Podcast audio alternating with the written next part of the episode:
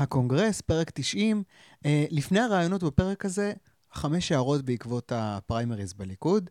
אחד, הסיכום של אמנון, אמנון אברמוביץ' ו TheMarker לרשימת הליכוד היה שאין מספיק גיוון של מזרחים ואשכנזים ברשימה. אה, בלי להתייחס ספציפית לקשקוש הזה, הגיוון האמיתי שחסר ברשימה הוא מגוון של דעות. הליכוד מוגדרת מפלגה לאומית ליברלית, והצד הליברלי קצת נשכח בלשון המעטה. כשאני מסתכל על 35 שמות ברשימה, היחיד שאיכשהו מניף בגאווה את הדגל הליברלי הוא אמיר אוחנה. אז אולי במקום לספור פיגמנטים, כדאי לדבר על מחסור חמור במועמדים ליברליים ברשימה של המפלגה הליברלית שנקראת ליכוד. סתם הצעה. אה, שתיים, אה, שרן השכל קיבלה משהו כמו 16,000 קולות, מיקי זוהר קיבל 18,000 קולות. אני לא יודע אם שרן תהיה בסוף במקום 29 או לא, אבל הבחירות האלה הן מסר שלילי מבחינתנו לשרן. מסר של את צריכה להרגיע עם המלחמות שלך אם את רוצה להיות פה, אם תנסי לפרק את כל המנגנונים ההסתדרותיים בלי לדפוק חשבון, תמצאי את עצמך בחוץ. אז גם אם היא תיכנס לכנסת, התמריץ שלה הוא להיות פחות ליברלית ולא יותר, ואלה חדשות רעות. אין דרך נעימה להגיד את זה, אבל הפריימריז האלה הם כישלון בשביל מי שקיווה שהליכוד יקדם יותר ערכים של שוק חופשי והקטנת, והקטנת ההתערבות הממשלתית בסיבוב הבא בכנסת. אני פשוט לא רואה איך זה קורה. אלא אם כן בין השמות החדשים מסתתרת uh, שרן השכל החדשה. Uh, שלוש, הליברלים בליכוד. Uh, אמיר ויונתן אמרו שהפריימריז היו הצלחה גדולה, ואנחנו בפנים, ואנחנו משפיעים. אה, מסר דומה שמענו גם מהליכודניקים החדשים. אני מבין למה הם אומרים את זה, ואני גם מאמין להם, כי כן, יש לשתי הקבוצות השפעה על הרכב הרשימה, Uh, ואני מבין את הצורך לשמר מורל גבוה כי אתה רוצה לשמר את הכוח שלך. Uh, ליצור מצב שאלה שהצטרפו כבר לא, לא יתייאשו ויעזבו, ואלה שחושבים להצטרף ייכנסו, שיראו שיש טעם. Uh, כדי שבסיבוב הבא יהיה לך יותר כוח, וזה אגב שיקול ריאלי, כי באמת עוד 3,000 אנשים בסיבוב הבא יכולים לעשות את ההבדל בשביל שרן השכל הנוכחית או הבאה. אלה שיקולים מובנים, ואני מאוד מעריך את אמיר ואת יונתן, הם עובדים uh, מאוד מאוד קשה, וייתכן שבלעדיהם, וכן, גם בלי הליכודניקים החדשים, לשרן בכלל לא היה סיכוי. Uh, אחרי שאמרתי את כל זה, צריך לזכור שהשורה התחתונה היא כישלון. שרן לא נכנסה או מתנדנדת, חיים כץ משלש את הכוח שלו. הליכוד של הכנסת הבאה, כאמור, נראה יותר כמו סניף של ההסתדרות, ופחות כמו הליכוד הליברלי. זו לא סיבה לוותר, אבל צריך להודות שהמצב לא טוב כרגע. אה, ארבע, מפקד אידיאולוגי. אה, הליברלים בליכוד זה מפקד אידיאולוגי, זה טוב, זו הסיבה שאני תומך בהם. אה, צריך להכיר אבל שבפריימריז מדובר במגבלה. אמיר וייטמן אמר שחיים כץ הציע לו בעבר דיל, והוא סירב, זה ברור למה, אבל גם ברור שזה פוגע במועמדים שהליברלים בליכוד מבקשים לקדם. בשביל חבר כנסת חסר עמוד שדרה אידיאולוגי יש פחות בעיה. הוא לא נותן דין וחשבון לאיש מלבד מי שתמכו בו, אה, אז הוא יהיה חייל נאמן, הוא יצביע נכון במליאה ויקבל את ה-18,000 קולות שלו בפריימריז.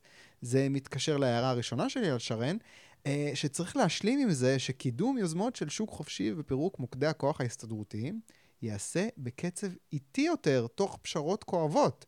זה אומר, יותר יואב קיש ופחות שרן. וכואב לי להגיד את זה אחרי מה שיואב קיש עשה עם ההצעת חוק שלו על התאחדות הסטודנטים, שעכשיו סטודנטים חייבים לשלם כאילו מדובר בהסתדרות שהם חברים בה בעל כורחם, אה, אבל זו המציאות, אלה האנשים שאנחנו צריכים לעבוד איתם, בינתיים.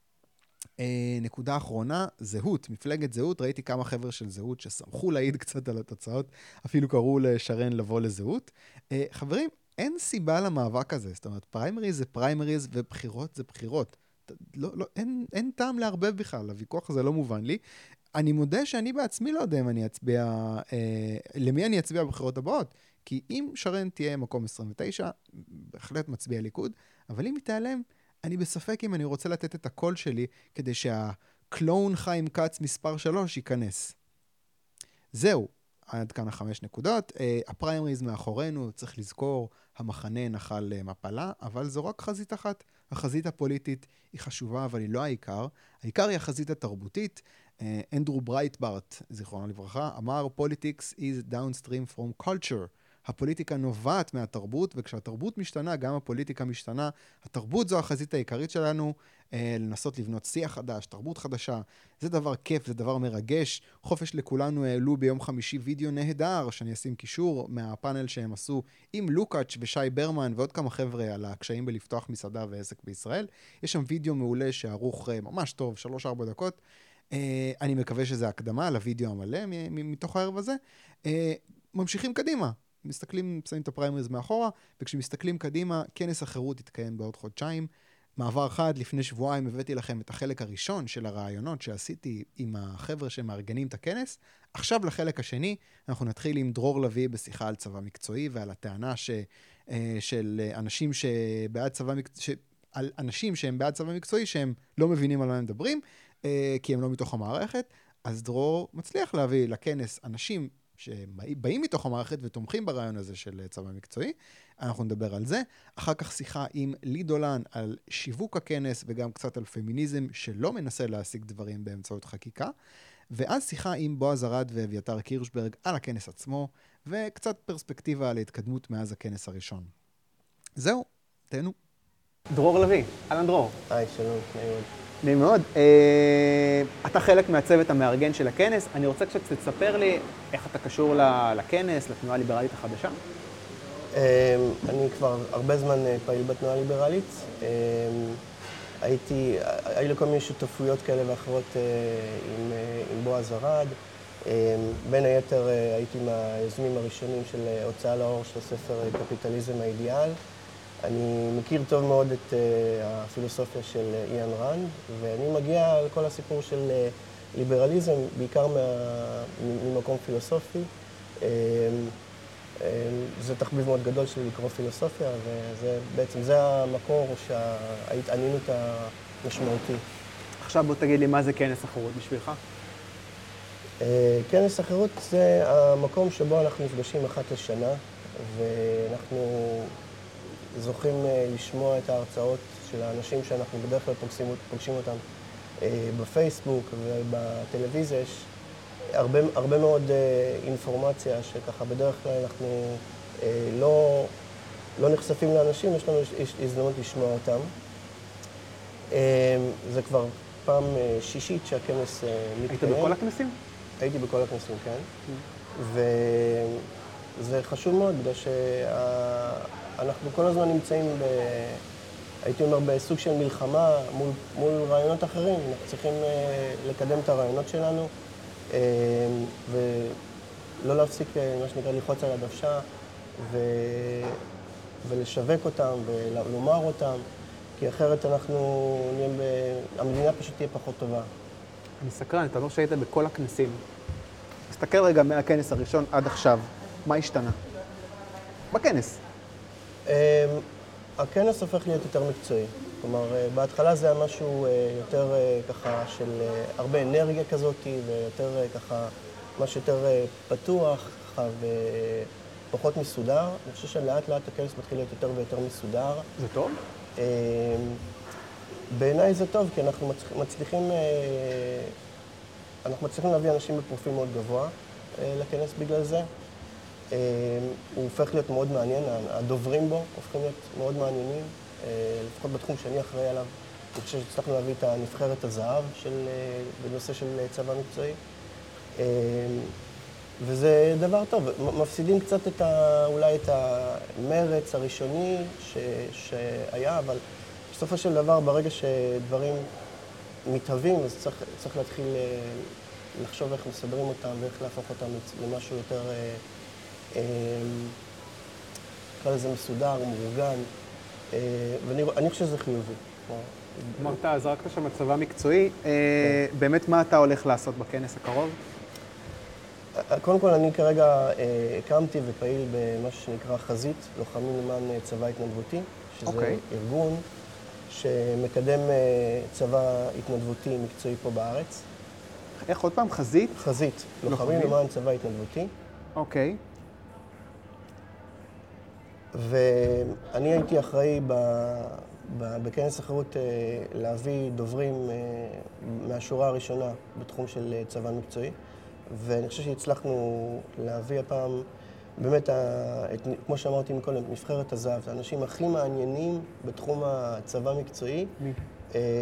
ומגיעים אה, לכנס החוץ. יש לנו את, את גיל רגב, מי שהיה טייס, מפקד טייסת, וסיים את, אה, סיים, אה, את תפקידו, תפקידו האחרון בצה"ל היה אה, ראש אכ"א, אלוף, והוא מהקולות הצלולים וההגיוניים והברורים, ש...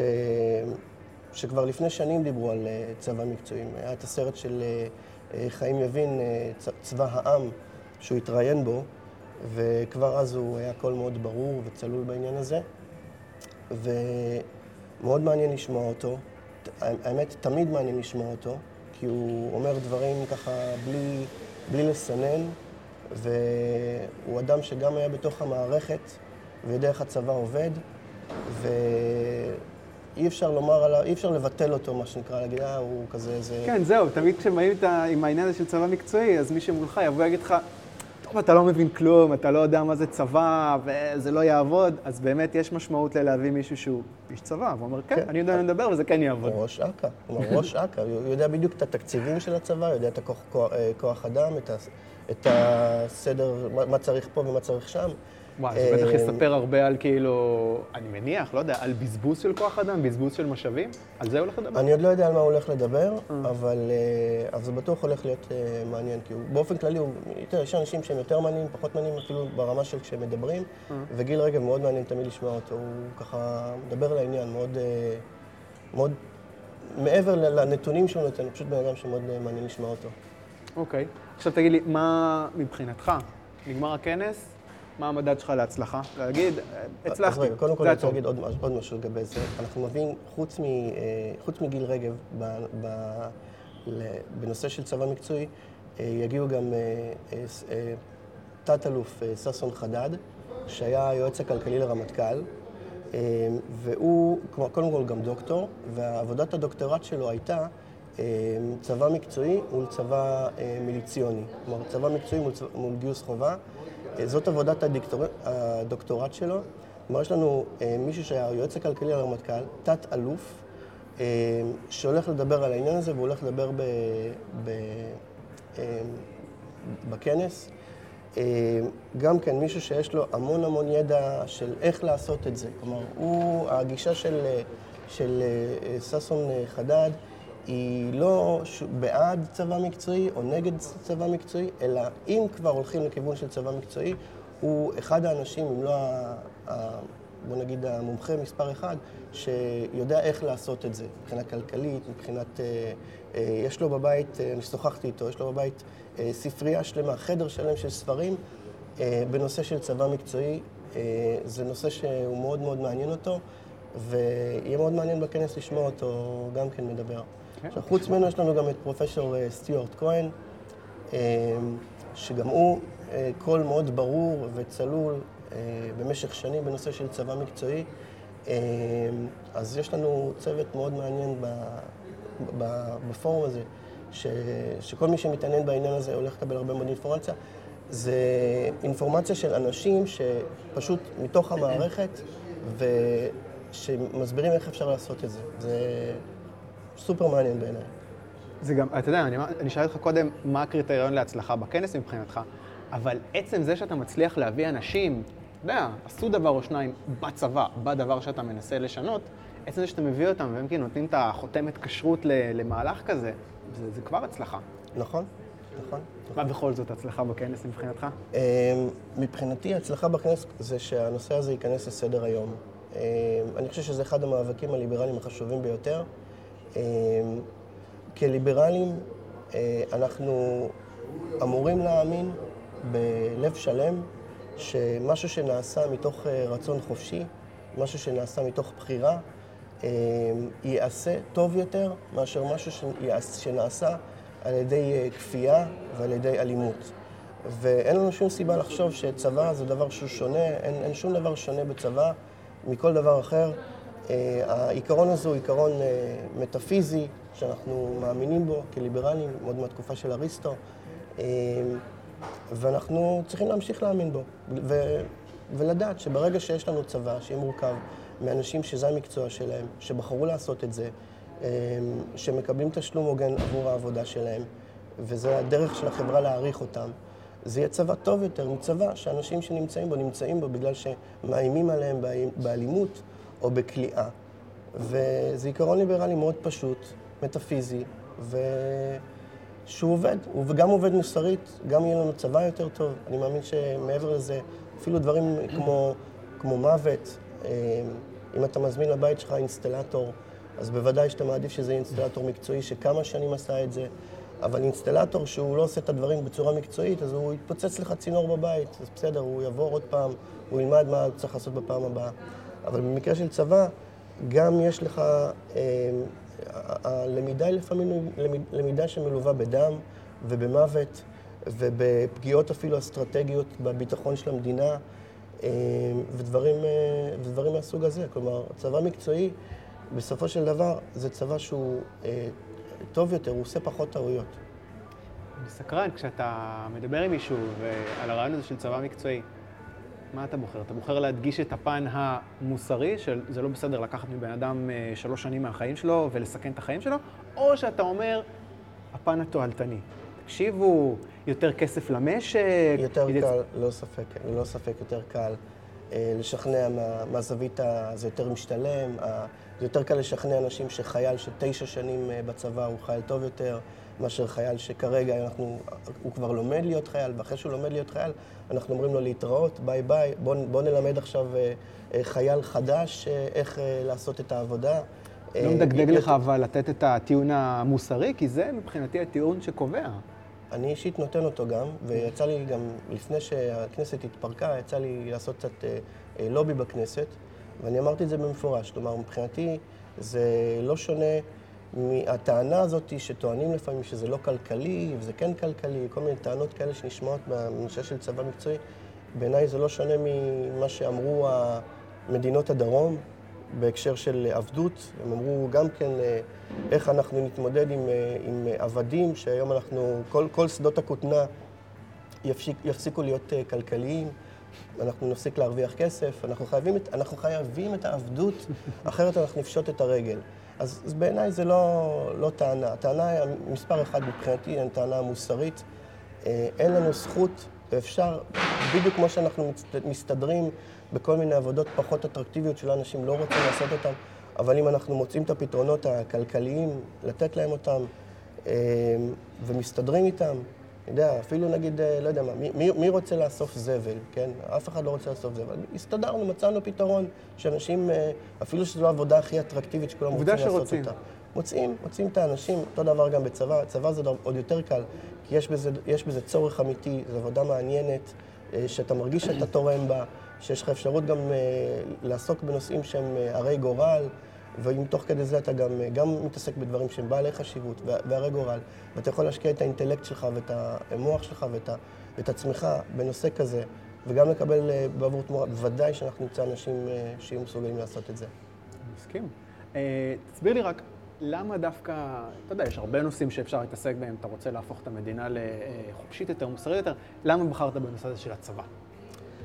מבחינתי הנושא של הצבא הוא, הוא, הוא סוג של יכול להיות, יכול להיות מאבק אה, דגל לכל המאבק הליברלי.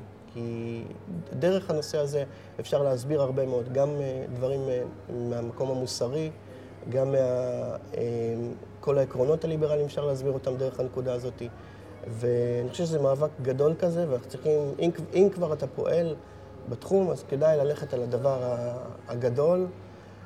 וודאי שאתה יודע, אני, כל מאבק, בין אם זה לקצץ את, אה, את הבירוקרטיה ואת הרגולציה ואת מועצות הצמחים ומועצות הלול, כל הדברים האלה, ללא ספק זה דברים חשובים. אבל הדבר הזה הוא דבר אה, שבעיניי עדיין יש עבדות, כלומר, זה, זה עבדות שקיימת היום. ו... אז אם כבר להילחם במשהו, למה לא להילחם על הדבר הגדול? אני מאמין שאם אנחנו ננצח בדבר הזה, המלחמות האחרות יצליחו אפילו בקלות רבה יותר בזכות המלחמה הזאת. יש בזה משהו. אז אתה אומר, אם, אם עכשיו אני נותן לך לבחור, אפשר בתסריט אחד, צה"ל הופך לצבא מקצועי, תסריט שני, ב- ביום אחד ההסתדרות נעלמת מהחיים שלנו. אתה בוחר בצבא מקצועי? צבא מקצועי, כן, צבא מקצועי, כן. אוקיי, אוקיי. אה, דרור אה, לביא, תודה רבה, ובהצלחה במאבק. תודה רבה. ובהצלחה בכנס. עכשיו אני מדבר עם לי דולן. שלום, אהלן ליד. מה נשמע? אה, טוב, לי, אני רוצה שתספרי לי רגע, קודם כל, מה תפקידך אה, אה, בכוח? איך את קשורה לכנס החירות? אה, אני מנהלת השיווק של כנס החירות. אה, פשוט רדפתי אחרי בועז, אמרתי לו שאני ממש אה, רוצה להיות אה, חלק מהצוות, שאני רוצה לעזור, אני מאמינה באג'נדות של כנס החירות, ומאמינה שצריך לקדם אותן. ספרי על זה רגע. על איך רדפתי אחרי בועז? על האג'נדה של כנס החירות. לא, מה, מה חשוב לך, איך תראה ההצלחה של כנס החירות מבחינתך? ולמה זה חשוב? קודם כל שזה יגיע לתודעה ציבורית. אה, אני חושבת שמאוד מאוד מאוד חשוב אה, להוציא את השיח הכלכלי הבור מה, אה, מהשיח המרכזי. אנשים פשוט לא מבינים בכלכלה, כולל חברי כנסת שבאים ומקדמים דברים שעלולים להזיק לנו ולכולם ולכלכלת ישראל על חשבון בורות, לצערי. אנשים לא אוהבים להתעמק. זאת אחת הבעיות הכי גדולות שיש אה, בנושא הזה. בשביל להבין באמת רעיונות כלכליים צריך להתעמק, צריך להבין, צריך לקרוא. זה לא מסתיים באיזשהו משפט אחד שאנשים, אה, אה, משפט אחד פופוליסטי וקליט שממנו ניתן להבין תורות כלכליות. ופה הבעיה, וצריך כמה שיותר להחדיר את השיח הכלכלי הריאלי לשוק. אוקיי, רציתי לשאול מה זה כנס החירות עבורך, אבל נראה לי שדי ענית על השאלה הזו ומה שאמרת עכשיו. מה את הולכת לעשות בכנס, מעבר ללשווק אותו? אה, אני מאוד מקווה שאני אעשה הרצאה על אה, מחיר הפמיניזם. אה, בעצם למה עולה לנו יותר אה, החוקים של העדפה מתקנת כלפי נשים. אני מאמינה בשוויון, אני מאמינה שלנשים מגיע שוויון אה, הזדמנויות אה, מלא כמו לגברים, ולצערי במצב הנוכחי במדינת ישראל, אה, מעסיקים מעדיפים לא להעסיק נשים בגלל החוקים שמתעדפים אותם ובעצם אה, גורמים לנשים לעלות יותר למעסיקים. רגע, אני רק רוצה לתת קונטקסט. אה, את כתבת אה, מאמר באתר אה, מידע בשם מחיר הפמיניזם. אה, זה קשור מה שאמרת עכשיו. אז אוקיי, בואי ניכנס רגע לקונקרטי. על מה את מדברת? מה זה אומר, אה, איך, איך חוקים שבאים לעזור לנשים עלולים לפגוע בהן? כן? תסבירי. אה, קח לדוגמה אה, חופשת לידה. אני בתור מעסיקה, אם באה אליי אה, אישה צעירה, בת אה, 26, אני יודעת שבקרוב אה, אה, תרצה להתחתן ולהביא ילדים, זה אומר שבמשך שלושה חודשים, לפחות אה, פעמיים שלוש, אני אצטרך למצוא מחליף, אני אצטרך לאמן אותו, אני אצטרך לשלם על זה כסף. אה, זה פשוט יעלה לי יותר. בן אדם אה, מעסיק יעדיף לקחת גבר שהוא יודע שהוא לא אה, יעזוב את אה, מקום העבודה שלו לשלושה חודשים, שיודע שהוא יוכל לעבוד עד שמונה בערב כל יום אם צריך. אה, טכנית זה פשוט יותר יקר למעסיקים. עכשיו, יש מעסיקים שבאמת יכולים אה, אה, ליהנות מלהעסיק נשים, אימהות, בחצי משרה או, או במשהו שבאמת מתאים להם, אבל הם לא יעשו את זה בגלל שזה יותר יקר להם. יש פה בעצם אה, עוול כפול. מצד אחד, מעסיקים אה, גדולים שכן יכולים להרשות לעצמם אה, אה, להעסיק נשים ובעצם לספוג את העלויות הכבדות, מעסיקים נשים ובעצם אה, אה, אה, יכולים להמשיך להתקיים עם החוקים האלה. לעומת זאת, מעסיקים קטנים שיכולים ליהנות הרבה יותר מעובדים כמו אימהות בחצי משרה וכאלה, יעדיפו לא להעסיק אותם. מה שקורה זה בעצם שהמעסיקים הגדולים, הטייקונים, יכולים לשמר לעצמם את הכוח ולהישאר אה, למעלה, ולעומת זאת עסקים קטנים שנאבקים על כל שקל לא יכולים להרשות לעצמם להעסיק כל אחד, אה, והרבה פעמים חלק מזה זה גם נשים. אני, את יכולה, את יכולה גם לצמצם את זה, סתם אה, פתאום אה, חשבתי, מה זה אומר קונקרטית. אני עכשיו יש לי עסק קטן ואני צריך להעסיק אה, עובד. כמה בממוצע יעלה לי יותר להעסיק אישה? זה בסוף מסתכם עובד- לזה? החלפת עובד עולה למעסיק בממוצע כשתי משכורות של אותו עובד. זאת אומרת, אם המ- אם המשכורת שלו היא 5,000, זה יעלה לך בסביבות 10,000 שקל. רק ההחלפה, אני לא מדברת על זה שאתה צריך, אה, כל ההפרשות שאתה אה, צריך, או לא יודעת, מעבודה, אה, יש לך עובדת פלוס עוד עובד, מיליון דברים. אני אנסה לאתגר את זה רגע מהצד השני. עצם זה שכאילו אה, אה, נשים, טבעי, נכנסות להיריון ומביאות ילדים, זה בלי קשר לחקיקה. זה כבר משהו שמעסיק עלול לה- להסתכל ולהגיד, מה, אני לא אעסיק נשים, למה אני צריך עכשיו בכלל אה, לקחת את הסיכון במרכאות? מה זה סיכון? סיכוי לא רע שבאיזושהי נקודה העובדת תבוא ותגיד, אה, תקשיב, אני נכנסת, נכנסתי להיריון, אני עכשיו אה, צריכה הפסקה או לעזוב, לא משנה, נניח שאין חקיקה. אז למה לי כמעסיק בכלל לקחת נשים מלכתחילה, והאם אנחנו כחברה רוצים שזה יהיה המצב, שכאילו שוואלה, אני קודם כל אעדיף להעסיק אה, גברים, ובכלל אעדיף לא להעסיק נשים, כי זו סיטואציה של הריון. תשמע, כל הרעיון של כנס החירות הוא חופש. ברגע שאנחנו כופים על מעסיקים בעצם אה, להעסיק נשים בתנאים מסוימים, אנחנו לוקחים מהם את החופש. אה, עם כל הכבוד, ואני אישה ויש לי ילד ועשיתי המון המון ויתורים אה, למען הילד שלי בקריירה, אם אני רוצה, אה, אם היה מגיע אליי עובד שרוצה פעם בשנה לקחת אה, חופשה של שלושה חודשים אה, בתאילנד, אני לא הייתי מקבלת את זה. עם כל הכבוד, עדיין הבחירה להביא ילדים ולגדל אותם היא בחירה אישית. ואני כמעסיקה לא חייבת לקחת על עצמי את הבחירה האישית של אף אישה אחרת. אני לוקחת מספיק את שלי. אוקיי? גם גבר שעומד במעמד הזה ומוותר על להיות בבית, מוותר על להיות בבית כדי להיות במעמד הזה. זאת אומרת, כל אחד יש את השיקולים שלו. עכשיו, בלי קשר לזה, אם אישה היא מספיק טובה אה, ונותנת מספיק, אה, אה, מפיקה מספיק רווחים לעסק, בסופו של דבר המעסיק יהיה מוכן גם לשלם על מטפלת פרטית בשביל אותה אישה. זאת אומרת, זה מאוד תלוי ביכולות של העובד. ואם... זה, זה נכון. זאת אומרת, אני, אני, אני נתקל בזה עכשיו בעבודה. מעסיקים מוכנים לעשות הרבה מאוד בשביל עובד שנותן את התפוקה שהם צריכים, משנה גבר, אישה, אני רואה עובדים עם כל מיני אה, אה, נסיבות, אה, קשיים, והמעסיק ממש ממש הולך לקראתם כדי שיוכל ליהנות מהעבודה שלהם. נכון, נכון. אבל עדיין ברגע שאתה כאילו... שווה את זה, אז יתאמצו בשבילך וישלמו עליך כסף וישלמו עליך יותר. אין עם זה שום בעיה, אבל ההנחה שמעצם היותי אישה מגיע לי איזה שהן אה, זכויות יתר על גבר, היא לא נכונה. אין שום הבדל ביני שרוצה לקחת חופשה של שלושה חודשים בשביל להביא ילד, לבין גבר שרוצה לקחת חופשה של שלושה חודשים כי בא לו לטוס לתאילנד פעם בשנה, שנתיים. אין שום הבדל. אבל עוד פעם, אני חוזר לזה, אני אתן רגע את הטענה הפופוליסטית, אבל אולי קצת אה, אה, יש בזה משהו. העניין שכאילו, אוקיי, את מציעה בעצם חברה שאישה צריכה לבחור אם להביא ילדים או לעשות אה, קריירה. קודם כל, כל אחד צריך לבחור.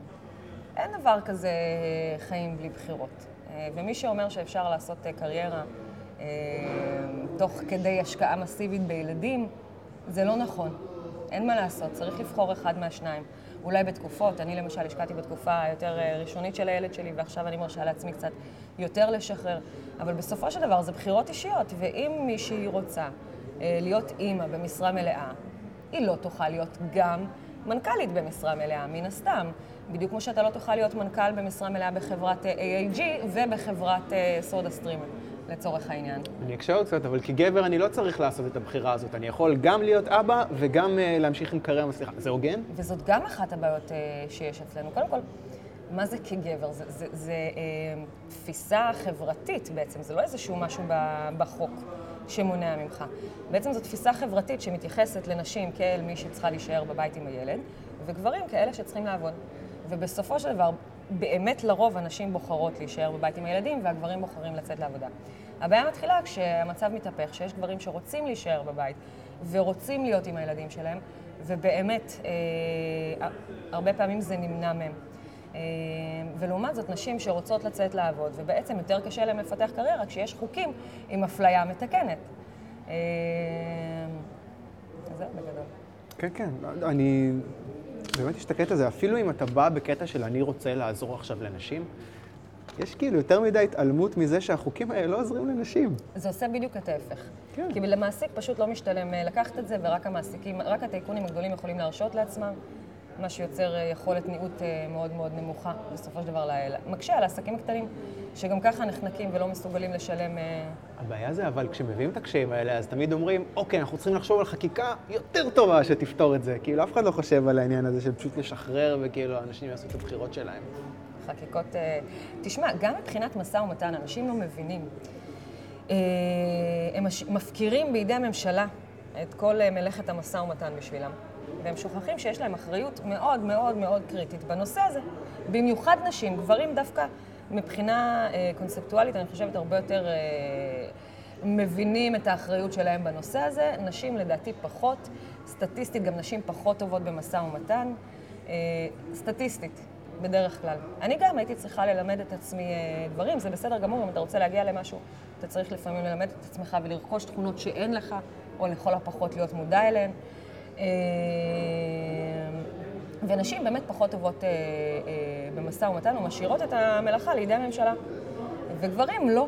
בגלל זה גם בדרך כלל אתה... אני, אני אגיד לך מה, אני קצת נבוך כאילו, כי, כי, כי זה כאילו דברים שמותר לך להגיד כי את אישה, אם זה דברים שאני הייתי אומר, וואי וואי וואי, להגיד כאילו שבגדול נשים פחות טובות במשא ומתן. גם כן, לי היה. אסור, גם לי אסור להגיד את זה נכון, כאישה. נכון, את בוגדת במין הנשי.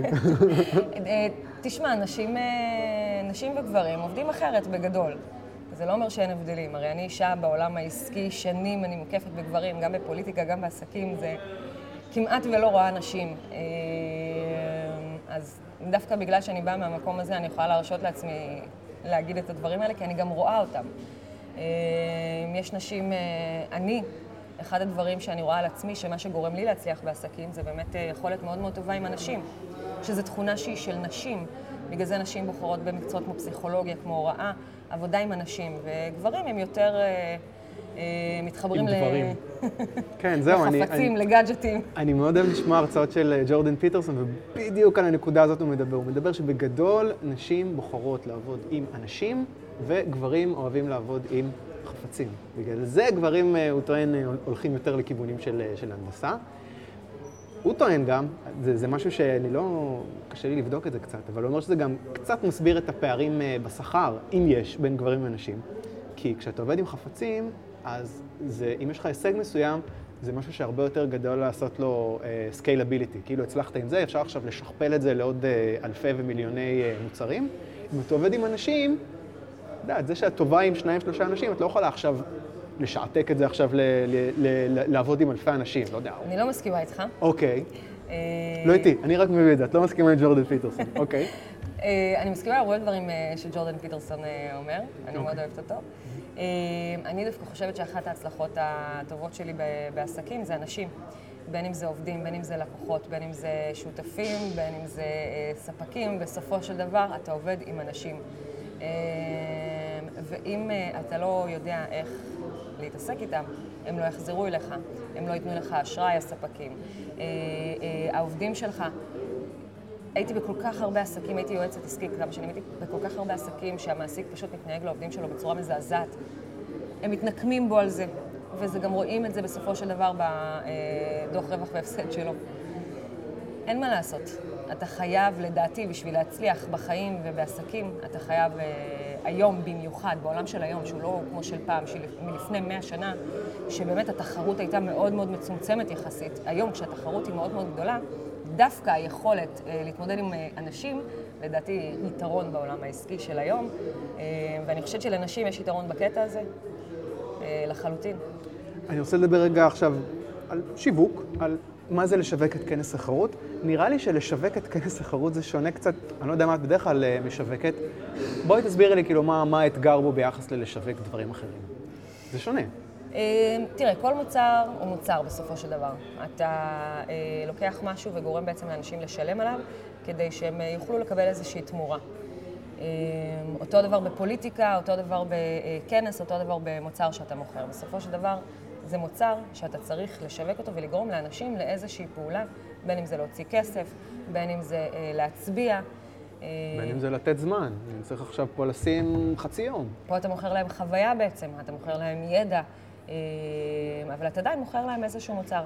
מהבחינה הזאת אין אה, הרבה הבדל. אה, מה שכן, זה עבודה עם בועז ואביתר. בדרך כלל אנחנו עובדים עם אה, אנשי, אה, מנהל שיווק, או אתה יודע, אנשים שמבינים בנושא. אה, ובועז פה ואביתר... שני אנשים אה, שעושים הכל. הם אה, מהממים. כן.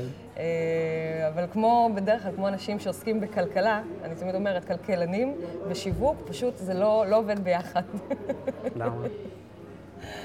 כי כלכלה זה תחום שעוסק במספרים, במשהו שהוא מאוד ריאלי, אנשים זה משהו שהוא... לא כלכלנים. נכון, אבל הם, הם עוסקים ב, ב... אני פשוט עסקתי הרבה עם כלכלנים, אז תמיד הייתי רואה את ההבדל הזה בצורה מאוד מאוד אה, מוחשית. גם לאנשי שיווק, אתה רואה אנשי שיווק, בדרך כלל יש להם בעיות כלכליות. כן. כאילו, זה, בדרך כלל זה לא הולך ביחד, שני הדברים האלה. אה, מעטים מאוד מצליחים אה, באמת להיות טובים ב- בשני התחומים, ובדרך כלל מי שמתעסק הרבה בכלכלה וב- ובכל הדברים האלה שמאוד מאוד ריאליים, מאוד קשה לו לתפוס את הקונספט הזה של אה, למכור משהו במשפט. כי בסופו של דבר, כמו שאמרתי בהתחלה, אנשים לא אוהבים להתעמק. והתפקיד שלי ושל אמיר הוא בעצם להנגיש את המידע הזה או את הנושא הזה במשפט, שניים, כדי שיהיה קליט לאנשים שהם יוכלו לתפוס איזשהו משהו מהתפיסה הזאת אה, במשפט.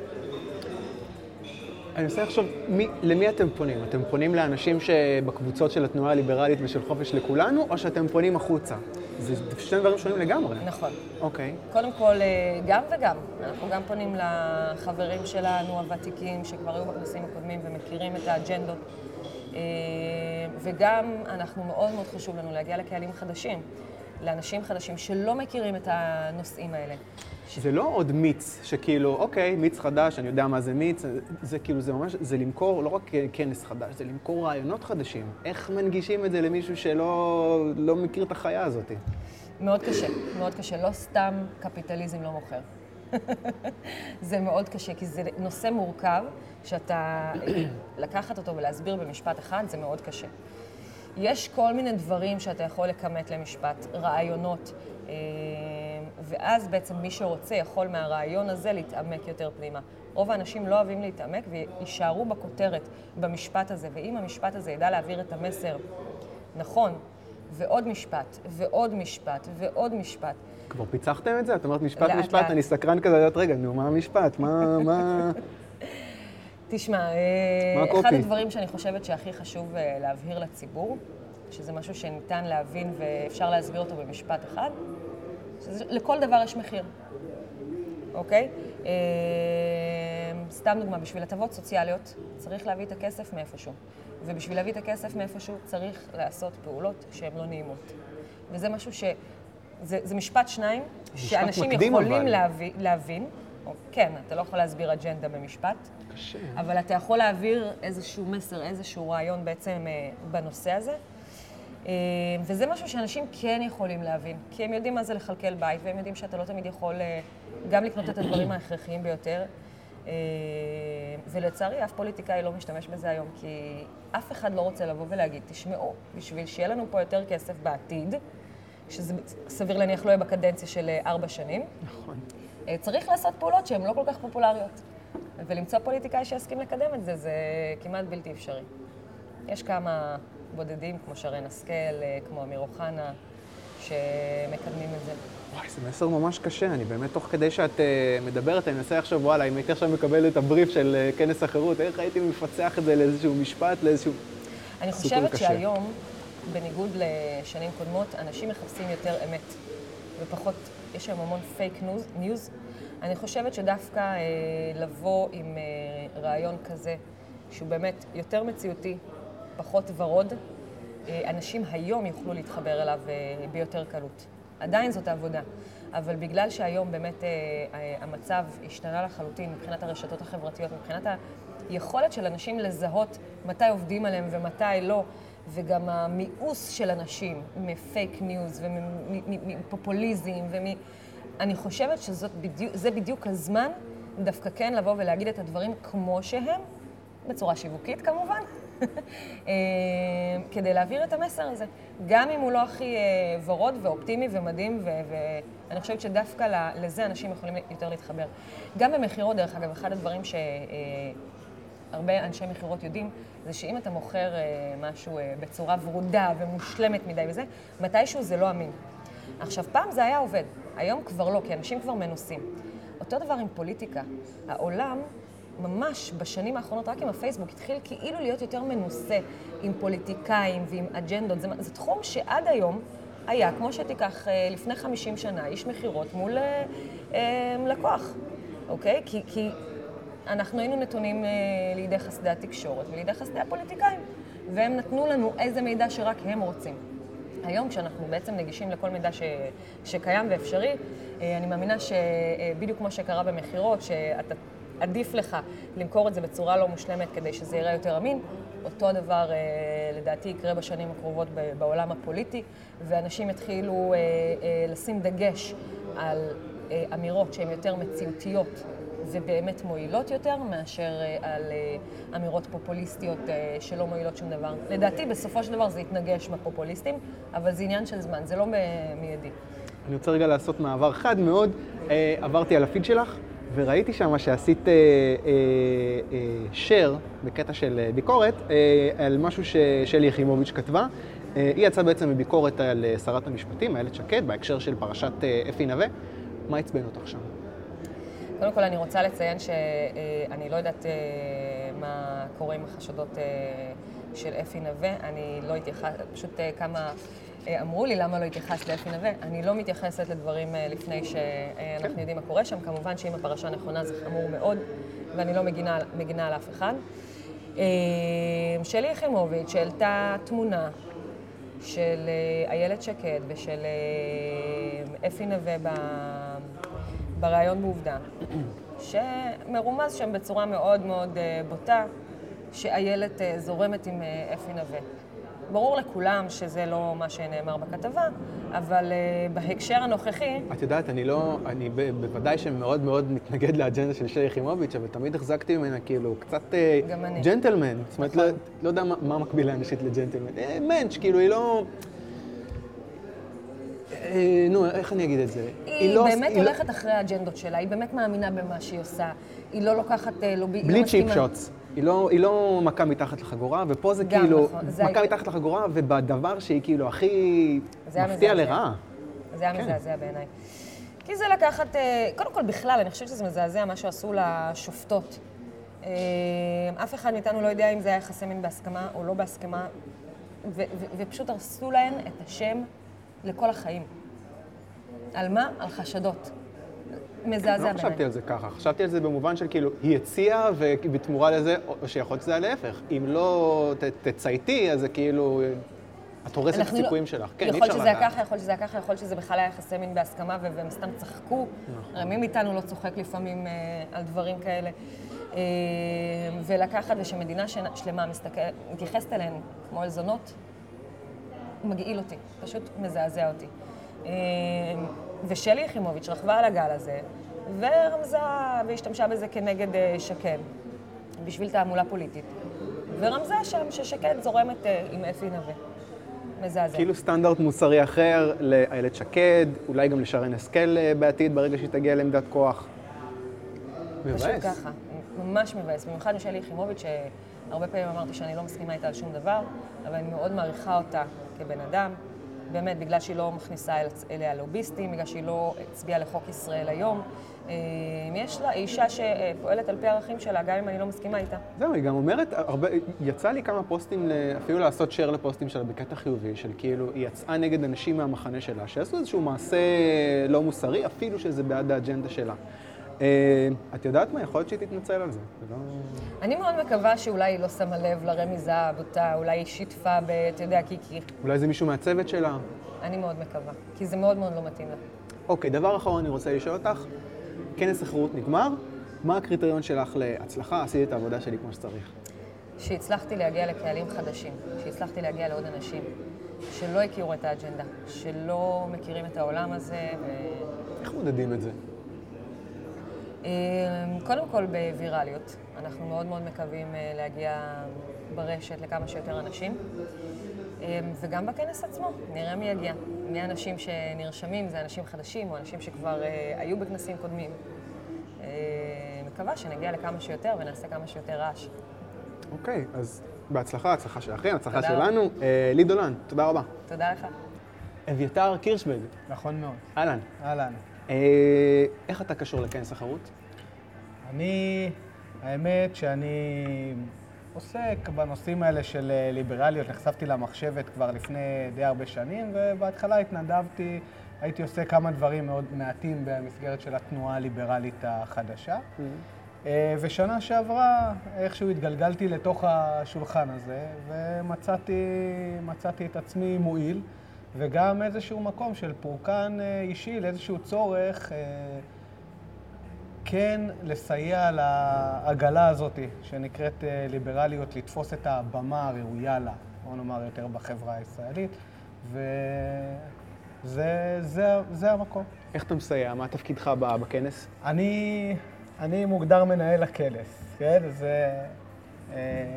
אני אוהב לקחת את זה בצורה של צריך להביא את הדברים, לחבר אותם. יש המון המון אנשים שמתעסקים בכל מיני אה, דברים כאלה ואחרים בכנס עצמו, מביאים אנשים, חלקם עוסקים אה, ביח"צ, חלק, חלקם אה, עוסקים בעיצוב, דברים כאלה, וצריך לחבר את הדבר הזה, ושם אני נמצא. אוקיי, okay, ומה זה כנס החירות בשבילך? כנס החירות מבחינתי זה קודם כל במה. אוקיי, אנחנו בכל מיני דרכים מנסים להביא איזשהו רעיון ליברלי אה, ואת הדעות הליברליות בצורה שהיא יותר נינוחה. אין בתקשורת היום בעיקר, אין, בלי האשמות, זה פשוט המצב, גם זמן הקשב של אנשים הוא יותר נמוך, אז uh, הדברים לא, מג... לא מגיעים לגב... ל... לכדי מיצוי. ובכנס זה איזושהי במה שהיא ככה יותר נינוחה, אה, אנשים יכולים לשבת, להקשיב, באמת לתת לרעיונות לעבור להם בתוך הראש. אה, ואני חושב שזו במה מאוד מאוד אה, משמעותית. ובגלל זה אני מאוד נהנה להיות חלק מהצוות ש... שמקדם את הדברים האלה. אוקיי. Okay. מה אתה הולך לעשות בכנס עצמו? בכנס עצמו אני הולך לבדוק שכל מי שפועל מאחורי הבמה ובסביבה שלה נוח לו, ויש לו את כל הדברים שהוא צריך. אה, זה פחות או יותר התפקיד שלי, לראות שהתוכניה שלנו רצה כמו שצריך אה, ועובדת. זה מה שאני אעשה ביום עצמו, ובעיקר ייהנה. יש אנשים מאוד מאוד מעניינים, שאני מאוד מאוד רוצה לשמוע. באמת, השנה אנשים על פאנל, אני לא, אני לא אעשה ספוילרים יותר מדי, אבל אנשים שמדברים על צבא מקצועי. ויש לנו... Uh, גם את אה, ירון ברוק שמגיע במיוחד, וסופרים שמגיעים אה, לדבר על הספרים שלהם, ממש אה, במה מאוד עשירה. ואני שמח כי זה יכול לתת מקום בעצם לאזרח הישראלי, אני חושב, לשמוע רעיונות שבאים ואומרים לו, תשמע, אדוני, יש לך את הכוח להיות, ה... להיות הריבון לחיים של עצמך. וזה, אני חושב, משהו שהוא מאוד מאוד חסר בתוך הדבר הזה. אני אגיד לך את האמת, מכל הדברים ששמעתי שיהיו בכנס, הדבר שאני הכי מצפה לו זה אריאל חדד. אריאל חדד, ההופעה. כי, כי, כי נורא חסר לי, אתה יודע, יוצרים ותוכן תרבותי, וכאילו שעושים את זה נכון מקצועי. וואלה, ראיתי קטעים שלו ביוטיוב, הם רציניים, הם טובים. כן, כן. והוא הולך לעלות פה קטעים. שמע, זה הולך להיות ממש, ממש מגניב. אני חושב שככל שאנחנו נצליח להפוך את הבמה הזאת ליותר אה, משמעותית, ככה יותר אנשים שיש להם והם עושים, ימצאו פתאום את, ה, את המקום לבוא ולשים את הדברים האלה. איזשהו פורקן, איזשהו מקום שרואים אותם והם יכולים לקבל את הנישה שלהם בקונוטציה הספציפית הזאת. כי עוד קטעים הם עושים בתיאטרון הזה, וזה היה מגניב. וכן, זה אחד מהציפיות. אז לראות את זה גם משנה לשנה ובקצב כזה יחסית מהר משתפר, זה היה מאיזושהי הרגשה טובה. מה יהיה מבחינתך הקריטריון להצלחה בכנס הזה? איך אתה יודע שזה היה טוב? יותר טוב משנה שעברה? אה, קודם כל, אה, אנחנו רוצים לראות אנשים מפלחים שלא היינו בהם אה, קודם. אני חושב שזה בעצם, הרבה שנים הכנס הזה מאוד הוא שייך לקהילה הליברלית, וזה כן המקום שלו, זה כן המקום של הקהילה הליברלית. אבל כשאתה רוצה משהו שהוא יקבל יותר הדים, כן? ושאתה יודע שאתה הופך להיות, שיש אימפקט אמיתי לדברים, ש, לדברים שאתה עושה במהלך כל השנה, כן? לא, לא אני אישית, אלא המון המון ארגונים שפועלים למען הדברים האלה, אז אתה רוצה לראות את העלייה הזאת בכמות האנשים. זה דבר אחד ומימד אחד. והדבר השני זה שאנשים אה, ייהנו. שנה שעברה קיבלנו פידבקים אה, חיוביים, קיבלנו גם פידבקים שליליים, ואנחנו רוצים ליצור את התמהיל הזה של בין נטוורקינג אה, ותוכן והנאה, כל מיני דברים, אה, כמו שאתה אומר, התיאטרון ודברים כאלה, שיוצרים איזשהו בליל שאנשים ממש יבואו וייהנו ויוכלו, אני יודע, יוכלו להעביר את היום במוקדש לליברליות בצורה טובה. איך אתה מודד באמת אם uh, הגעתם לקהלים חדשים? איך מודדים את זה? אנחנו משתדלים לעשות... סופרים כמה אנשים הגיעו? סופרים לייקים? כן, אז קודם כל יש לנו כמה דרכים, אנחנו גם יודעים מי הגיע, אז אנחנו מנסים לראות מי לא היה בתוך הרשימות שלנו עד אז, וגם אנחנו מריצים איזשהו סקר, אה, סקר משתתפים. אין, אני לא יכול להגיד שההיענות היא אחוזים מאוד מאוד גבוהים ואני באמת מקבל תמונה ספציפית, אה, תמונה בוא נגיד מלאה, אה, אבל יש, יש לנו את הסקר הזה ואני אשמח אם אנשים אה, יגיבו לזה גם יותר, אולי זה עוד מדד להצלחה, כן? אבל... ואז אתה רואה, אנחנו שואלים אנשים מאיפה, האם זו פעם ראשונה שאתם בכנס, מאיפה אתם מגיעים למקום הזה. מה שמעתם. ואנחנו רואים באמת ש-50 אחוז למשל, באופן מסורתי, כן? כבר בשלושה הסקרים האחרונים, אה, אז סליחה, הכנסים האחרונים, יש אה, אנשים, בערך 50 אחוז, זה אנשים שלא היו קודם לכן בכנס החירות. וזה... זה בעיה, כי אם המספר האנשים לא עולה מכנס לכנס, זה אומר שגם 50 אחוז לא חזרו. נכון מאוד, נכון מאוד. זה גם זה אומר. אה, אז אנחנו מקווים שהם גם יחזרו, וגם, אה, אבל גם באמת להיות, להיות הפתח הזה, שממנו יצאו דברים, והוא יוכל לייצר את ה... לפחות במה להשמיע את אותם אנשים שעוסקים בזה ב- ביומיום, עבודה מאוד סיזיפית וקשה מול כל מיני אה, תחנות רוח לפעמים, ולתת להם את הבמה. זה חלק מהעניין. אוקיי, אביתר קירשברג, בהצלחה. תודה רבה. תודה לך. אהלן בועז ארד. אהלן. אה, כנס החירות השישי. נכון. אה, הייתי כמעט בכל הכנסים, אני חושב. אני חושב שפספסתי אחד. זה כיף, המינגלינג, כיף לפגוש אנשים שאתה כבר עושה איתם דרך ארוכה. אבל מעבר למפגש אה, שנתי של אה, אה, חברים, אני רוצה לדעת מה, מה חדש, מה יהיה בכנס הזה שלא היה בכנסים קודמים. נכון, אז אנחנו עושים כמה דברים. קודם כל, זה אכן יום הולדת השישי של הקונספט הזה של כנס החירות, שהולך ומתבגר למול עינינו, וזו בהחלט סיבה לחגיגה ומסיבה. ואנחנו חוגגים בדרכים שונות. אחד הדברים החדשניים שייכנסו, קודם כל, קצת יותר פאנלים שהביאו מגוון דעות או ספקטרום דעות לגבי נושאים שהם בליבת הפעילות שלנו. אה, ואנחנו למשל, אה, בוודאי דרור הציג, אבל אנחנו נביא אנשים בכירים מאוד אה, בתחום העשייה הצבאית והניתוח הצבאי. לגמרי. אנחנו כאן מדברים עכשיו, שוב, אנחנו צריך לזכור פה שקורה, מתרחש משהו. אני קצת קופץ קדימה לגבי יעדים מרחיקי טווח, אבל בשנת 2010 כתבתי נייר עמדה על החשיבות שבמעבר למודל של צבא מקצועי, והרצנו סקר עם מינה צמח, מה התמיכה הציבורית למודל של צבא מקצועי במודל האמריקאי, התנדבותי, All Volunteer Army. התמיכה בציבור הישראלי הייתה 18%. עכשיו, סקר שנעשה בשנה שעברה, 2018, ביולי, פורסם על ידי המכון הישראלי לדמוקרטיה, וזו לא תוצאה שהם רצו אותה בכלל. אבל הקונספט, אבל הם שאלו את השאלה הזאת, האם אתה מוכן לתמוך בצבא התנדבותי במודל האמריקאי? לשמחתי הם שאלו את אותה שאלה וקיבלו תמיכה של מעל 40 אחוז. זאת אומרת, אנחנו מדברים פה בקפיצה בסדרי גודל במהלך פחות מעשור, ואנחנו מדברים פה על תהליך שמתרחש וקורה למול עינינו, ואני מאוד גאה לקחת חלק בו, ועם עוד הרבה מאוד אנשים שחוברים לכוח משותף, אנחנו מרימים את, ה, את רמת הדיון במעבר הרציני, האחראי, האמיתי, למהלך כזה. כך שאני אומר, זו דוגמה גם פאנל שמבטא אה, עליית מדרגה אה, מקצועית, אבל גם הישגים אה, משמעותיים בשטח מבחינת הפעילות המתמשכת. עוד משהו חדש, פורמט חדש שנכנס בכנס הזה. אנחנו מביאים את אומנות התיאטרון אל הבמה. אנחנו מנהלים כנס בתוך אולם תיאטרון.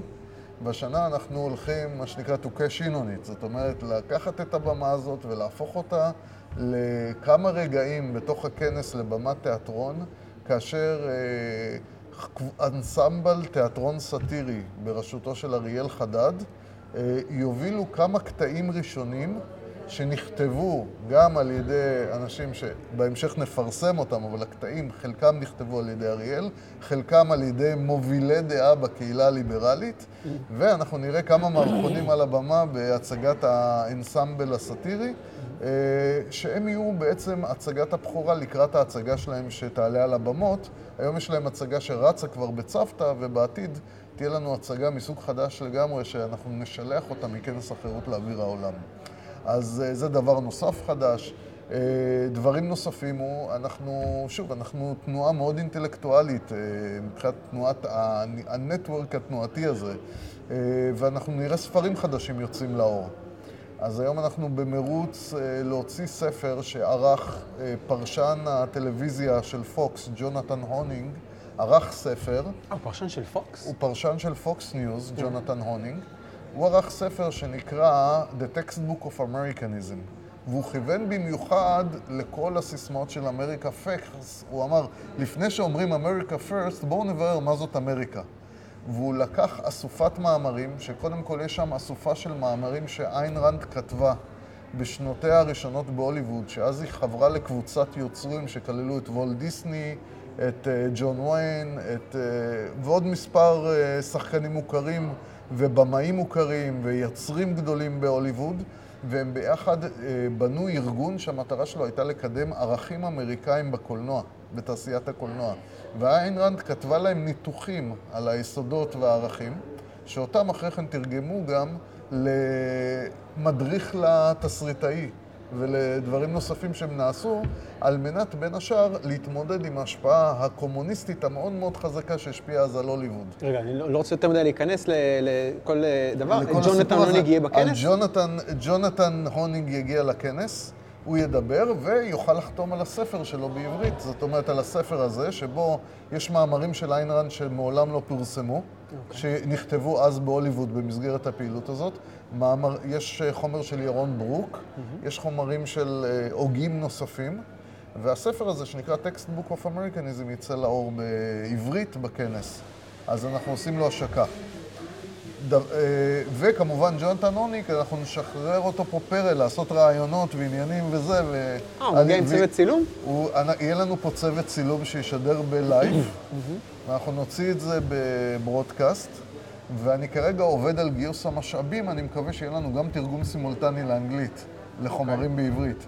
ואז אנחנו נוכל להרחיב את היריעה של הכנס הזה גם לקהל בינלאומי, דוברי אנגלית וכך הלאה, ואנחנו, אה, את גלי ההדף שלו אנחנו נראה מעבר לגבולות הרגילים, שמוגבלים על ידי השפה, או על ידי, נקרא לזה, הקונספט, או השחקנים המוכרים, או הנושאים המוכרים. אני אוהב מאוד את אה, רועי כץ. כן, רועי כץ מצוין, הוא יהיה. רועי כץ לא רק שיהיה, אלא הוא גם יוביל את הכנס בחלק השני שלו. מה אתה אומר? יהיו לנו שני מנחים, כרגע מתוכנן... אה, שוב, אני כאן מגלה לך את כל הקלפים, זה לא הולך ככה. אני, אני כאן חייב לעצור. אוקיי. Okay. יהיו הפתעות. בקיצור, אני לא סקרתי את הכל, אנחנו גם uh, עומדים לשלב בכנס, יש לנו כבר את uh, פרס מדד החירות, שהוא מדד שנכנס ויוצר את האפקט שלו. ואנחנו נעניק את הפרס הזה לפוליטיקאי, חבר הכנסת שפעל בצורה הטובה ביותר לקידום חירויות פרט וכלכלה חופשית. יהיה לנו את אביר החירות, שפעם ראשונה השקנו את הקונספט הזה בשנה שעברה, והוא ענק אז לדניאל דורון, ויהיה לנו גיבור תרבות אחר שהוביל חירות בישראל ובכלל, mm-hmm. שיקבל את הפרס השנה. אה, והוועדה יושבת על המדוכה עכשיו, ונחמיה שטרסלר, עומר מואב ואנוכי אה, יושבים על אה, בירור המועמדים השונים לעניין, ותענוג וקשה. ויהיה לנו גם את, אנחנו גם נביא את, ה, את טקס הסיום של תחרות החיבורים. שמכון איין ראנד מריץ, תחרות חיבורים ארצית על כמעיין המתגבר, זה יהיה ב side show, ככה, זה יהיה בחדר צדדי, אבל התלמידי התיכון והסטודנטים שכתבו חיבורים גם יקבלו פרסים כספיים יפים, אבל גם יקבלו את זה במסגרת גלריה של בכירי העולם הרעיוני האובייקטיביסטי, שכוללים גם את ג'ונתן הונינג וגם את ירון ברוק וגם אותי וגם אורחים נוספים. אה, ירון ברוק גם יגיעו? ירון ברוק גם יגיע, אה, כן. נהדר. אז יהיה לנו גם את ירון ברוק. עכשיו, יהיו לנו עוד דברים מעניינים, התוכניה המלאה תתפרסם, אבל אנחנו, קודם כל אנחנו מרחיבים את הגבולות, משדרגים את הרמה, אה, משדרגים את האיכות, יוצאים, ל... יוצאים גם לקהלים חדשים ומתכוונים לשבור כמה שיותר מחסומים על מנת שהכנס, שהתחיל ככה, ב... שוב, הוא התחיל די מרשים, ככל שהוא התחיל עם uh, עבודה התנדבותית וכמעט בלי תקציב, mm-hmm. אבל הוא הולך וצומח, גם מבחינת התקציבים, גם מבחינת האיכויות, ואנחנו מפתחים את הנושא. Uh, אני רוצה שתגיד לי רגע, נחזור רגע למסגרת רחבה יותר, מה זה כנס החירות בשבילך? כנס החירות הוא בעצם נקודת מוקד שמכניסה לנו לפוקוס גם את העשייה שלנו במהלך השנה וגם את היעדים שאנחנו רוצים להשיג. אבל הוא גם חוויה תרבותית שלוקחת את הערכים שבהם אנחנו עוסקים ובדרך כלל רוב הזמן שלנו מושקע בהתעסקות הפייסבוקאית אולי, או בקריאה, או בצורה מאוד טורית ויבשה.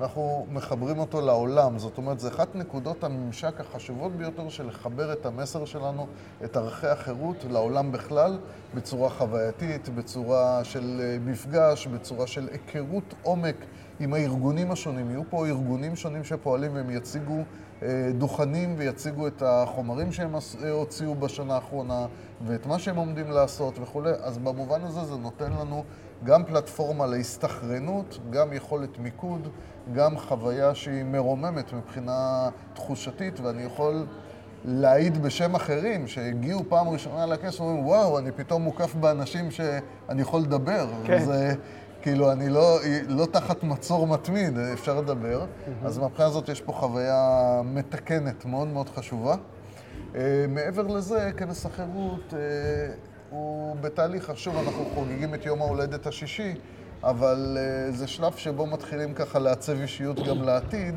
והוא גם הולך ולובש צורה שתהפוך אותו למשהו יותר גדול ויותר אוניברסלי בעתיד. אוקיי, okay. ומה יהיה מבחינתך... אה...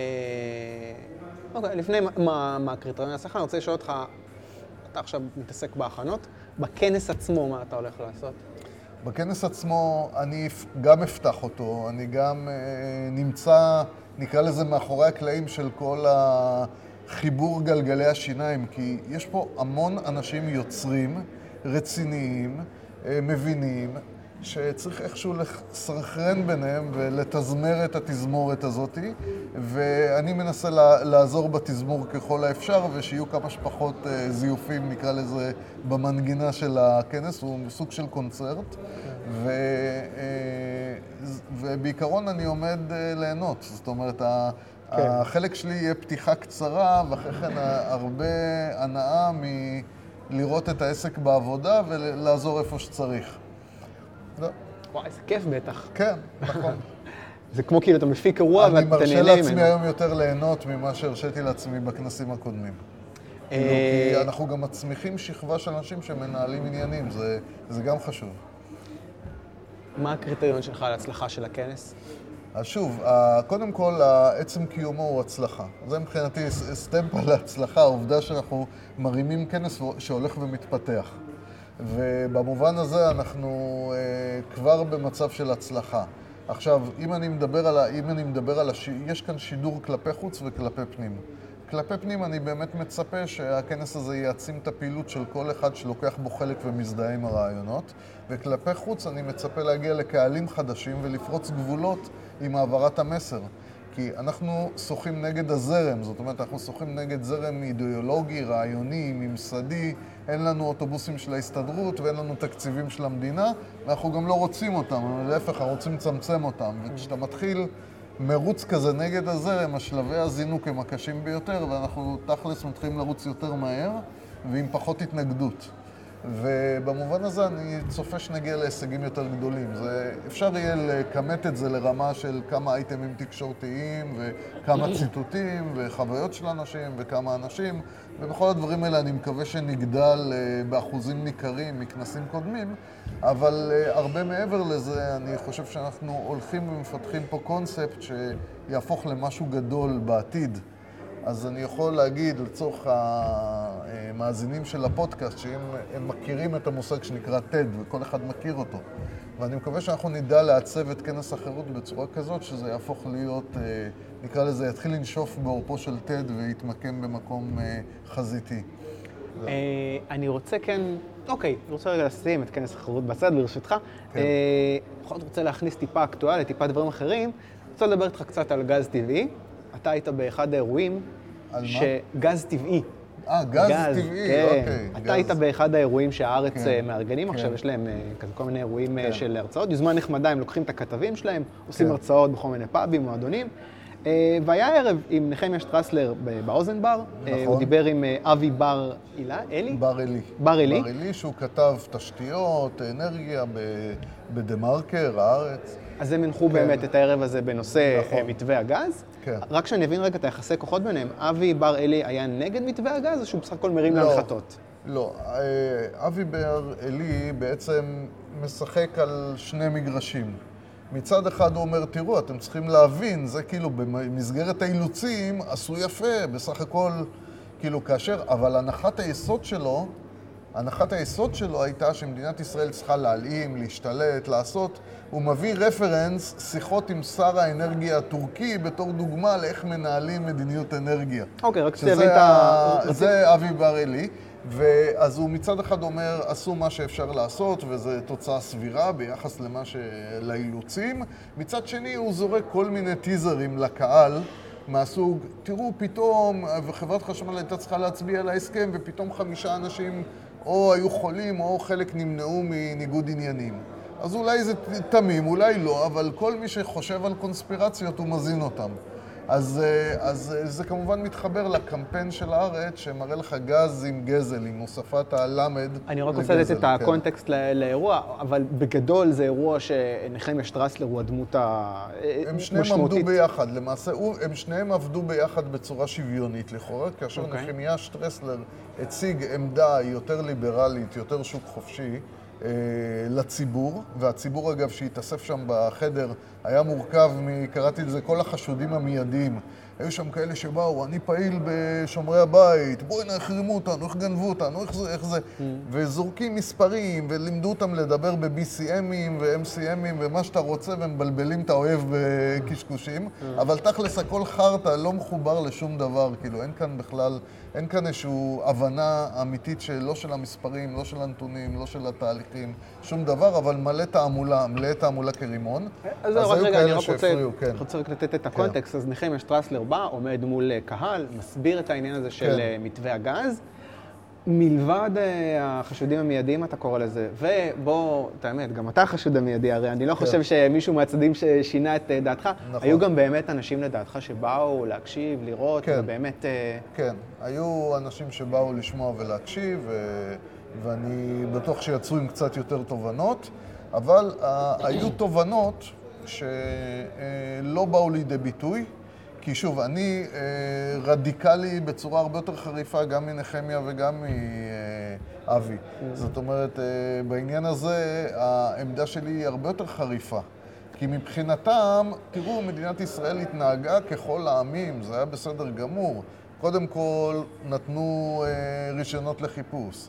אחרי שהם מצאו, אמרו, טוב, לא טוב 12% מס. בואו נעלה את זה, ושישינסקי העלה את זה לסך הכל משו, משוכלל, מתוכלל של 60% מס.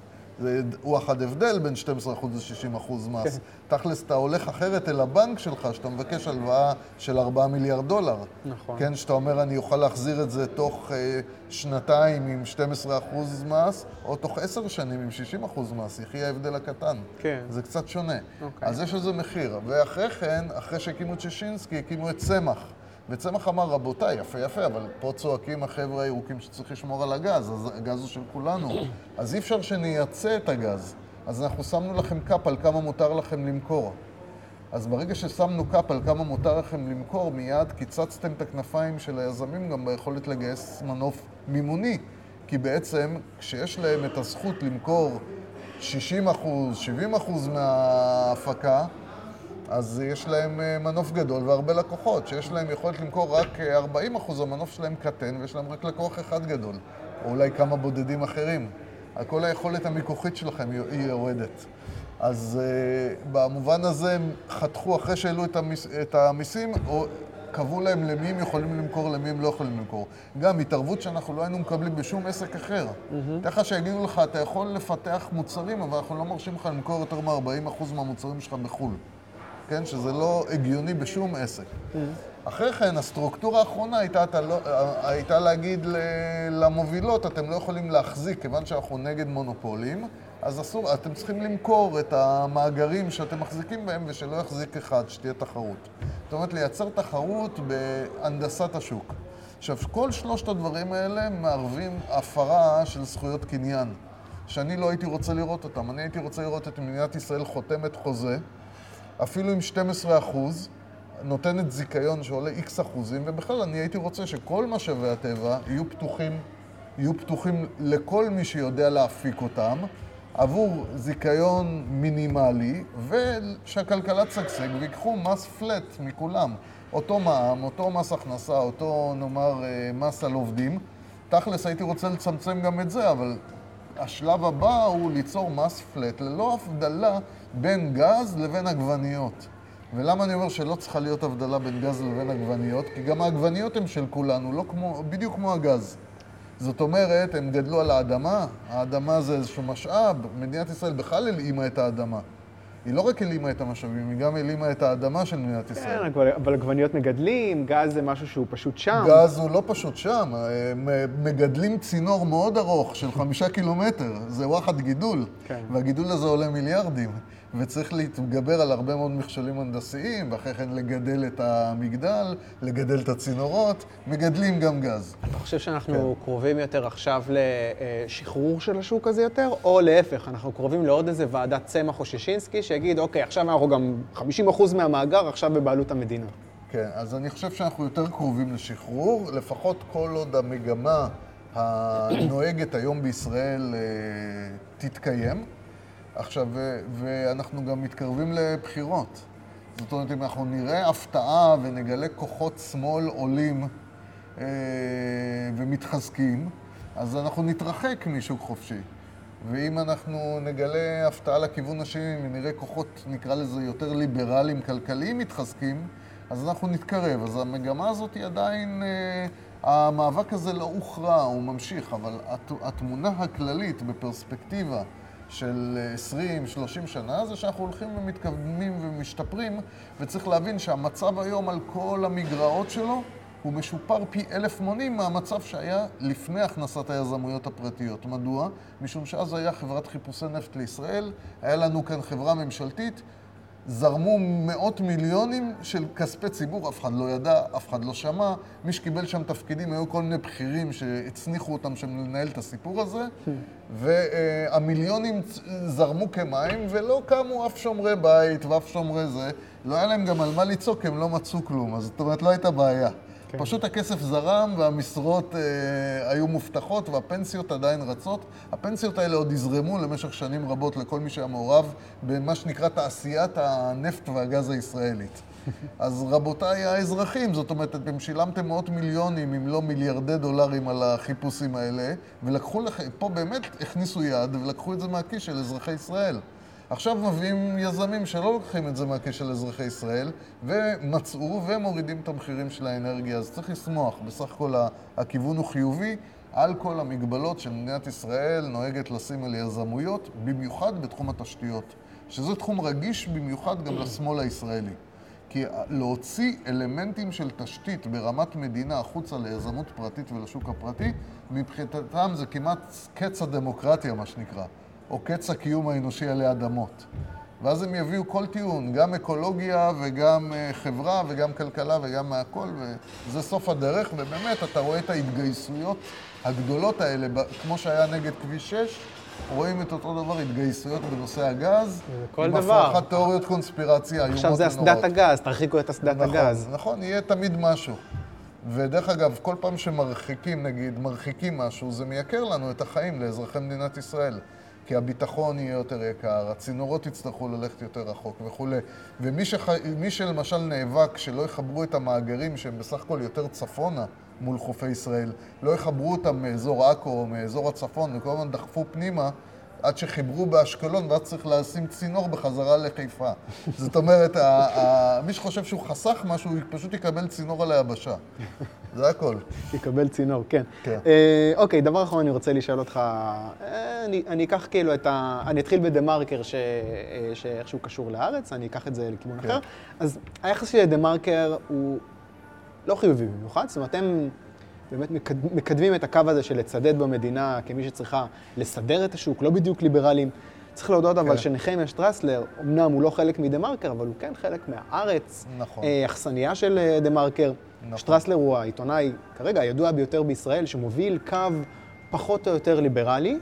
אה, אני אשאל שאלה של ביקורת, איך זה שאנחנו בכנס החירות השישי כבר, עוד כמה שנים נוספות אה, התנועה הליברלית קיימת, ועדיין אנשים שמייצגים דעות ליברליות לא מגיעים עדיין לעמדות מפתח כאלה משמעותיות בתקשורת. זאת אומרת, אני יכול לחשוב, עידן דה ארץ, אריאל אה, ויטמן, אולי רועי כץ, כן. אבל זהו, למה זה לוקח כל כך הרבה זמן? כי, היה, כי לקח זמן שימונה עורך שמעריך גישה ליברלית, בשביל שימנה כתב שמעריך גישה ליברלית.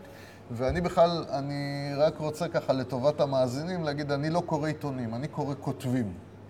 זאת אומרת, מבחינתי, אני שוכח כרגע מהכותרות, ומי שמעניין את זו מירב ארלוזורוב, ומי שמעניין זה נחמיה שטרסלר. ובקיצור, יש אנשים שיש להם דברי טעם לומר, גם בהארץ וגם בדה-מרקר, רועי, וגם כבר בישראל התחלת היום. לזרוק, תן- תן עוד את השמות. הנה, דיברנו על אריאל וייטמן למשל, שלצערי, אה, אולי לשמחתו, אבל לצערי הוא סיים את הקטע הקשה הזה והמפרך של להיות כתב כלכלה בישראל היום, אבל בתקופה הזאת שבה הוא אה, זרח בשמי כתבות הכלכלה, הוא עושה עבודה נפלאה. כן. ובמובן הזה גם, אה, אנחנו ראינו גם את הסינרגיה בין העובדה שהוא חשף את המאבק של רפי דיין לבין זה שרפי דיין בעצם שולב לתוך כנס החירות החמישי ומינף את המאבק שלו בעזרתנו. אנחנו גם, אם אנחנו מדברים על מה שאנחנו עושים, הכנס הזה הוא גם פלטפורמה להקפיץ למעלה אירועים מהסוג הזה, ואם יהיה לנו עוד רפי דיין שפורץ עם איזה משהו מסוים, הוא יתחבר לכנס, אנחנו נתאים את עצמנו, אה, נקרא לזה להיות הדבר הזה שעליו הוא נותן את הקרש הקפיצה, להזניק מאבק צודק למקום יותר גבוה. אה, ורפי דיין אגב גם, אם אנחנו דיברנו על מה יהיה בכנס, הוא גם יבוא לכנס וידבר קצת על, ה, על ההתפתחות של המאבק שלו בפרספקטיבה של שנה במה שקרה. אז אנחנו ראינו את הדברים האלה, רואים אותם, ואנחנו באמת מכשירים, אה, מכשירים אנשים לכתוב, לדבר, אה, להציג את עמדותיהם, ואנחנו רואים את זה יותר ויותר. דרך אגב, גם המילה ליברטריאנים נאמרה על ידי אלי אה, בכנס על הגז, גם את זה הוא זרק. כאילו שאנחנו לא כאלה וזה, צריכים להסדיר או משהו. אבל אנחנו, אני רואה את זה, אני רואה, את אני הזאת? רואה את זה, מ- מה? אתה אוהב את המילה הזאת? אני לא אוהב את המילה הזאת, אבל אה, במסגרת הציפיות הנמוכות שלי מאנשים מסוימים, אז כשהם הגיעו למילה הזאת, זו כבר התקדמות.